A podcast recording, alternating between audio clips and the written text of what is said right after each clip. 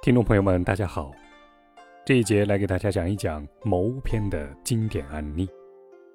其实，中国自古至今有非常多的计谋经典案例。在《鬼谷子计谋篇》中，并没有具体的教我们如何去实施计谋，而是教我们针对不同类型的人、不同的事情去实施计谋，把方法论告诉了我们。它相当于一个指导，但不是具体的实施方案。今天我们要讲的故事啊，其实是很多人耳熟能详的一个典故，也是一个成语，叫“二桃杀三士”。这个故事发生在两千年前的春秋时期，齐国的国君齐景公喜欢豢养勇士，在他的勇士队伍中有这么三个人，能力非常的突出。他们分别是公孙捷、田开疆和古冶子。这三个人可以说是当时的明星人物，能够徒手制服老虎，力大无穷，多次为齐国立下赫赫战功。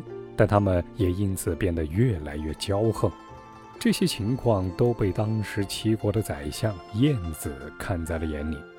他找到齐景公，语重心长地告诉他这三个人对国家的危害。建议齐景公不如早点把他们除掉。齐景公自然是不想杀掉自己的爱将，于是对晏子说：“这三个人博之恐不得，次之恐不中啊。”意思是说，这三个人能力很强啊，我们可能没有办法将他们制服，还是算了吧。晏子倒是一点儿也没慌张。他请求齐景公赐给自己两个鲜美的桃子，说自己就靠这两个桃子就可以把这三个人制服了。齐景公并不相信，但晏子毕竟是齐国的宰相，在他的坚持之下，齐景公还是给了他这个面子，同意让他去试一试。晏子让齐景公把三个人招来。等他们到来之后，见桌上摆着两个鲜美的大桃子，都想着拿来吃，但是人有三个，桃子却只有两个，也就是说，肯定有一个人吃不到桃子。正在他们发愁的时候，燕子给他们出了一个主意，让他们三个比比自己的功劳，谁的功劳大，谁才能吃这个桃子。公孙捷是个急性子。他抢先报出自己的功绩，还没等别人开口，就拿走了一个桃子。眼看只剩下一个桃子，田开江也沉不住气了，跟着报出了自己的功绩，之后也拿了一个桃子。古冶子见自己还没开口，桃子就被拿光了，非常的气愤，拔出剑来呵斥他们两个，认为他们的功劳都没有自己的大。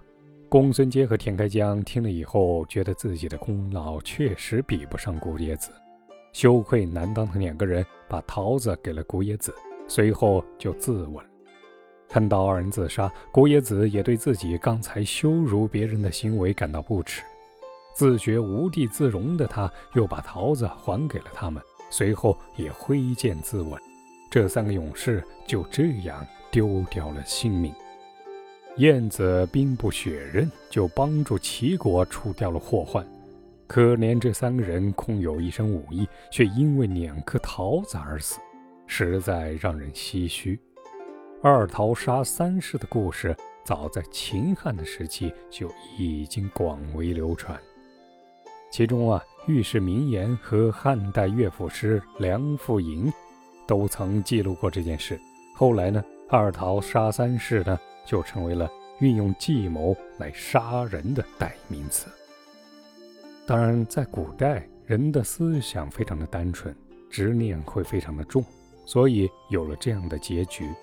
放在现代，不要说两个桃子，就是放着两个金子，也不一定能杀得掉三个人。从这件故事的背后啊，我们也可以看到。如何运用计谋，不仅要根据不同的人物特点、性格特点、处事方式以及当时的环境，还有自己身处的社会背景，都有很大的关系。咱们在学习计谋的时候，一定千万不能照搬书本。书本当中给我们的精髓是要我们根据实际情况、实际人物、实际条件，做出最实际的判断，然后再计算出最合适的计谋。如果大家在看完《鬼谷子》这篇书的时候，能有这样的认知，我觉得这本书您就读对了。怎么样？如果大家有更好的案例，欢迎在评论区与我们互相交流。谢谢。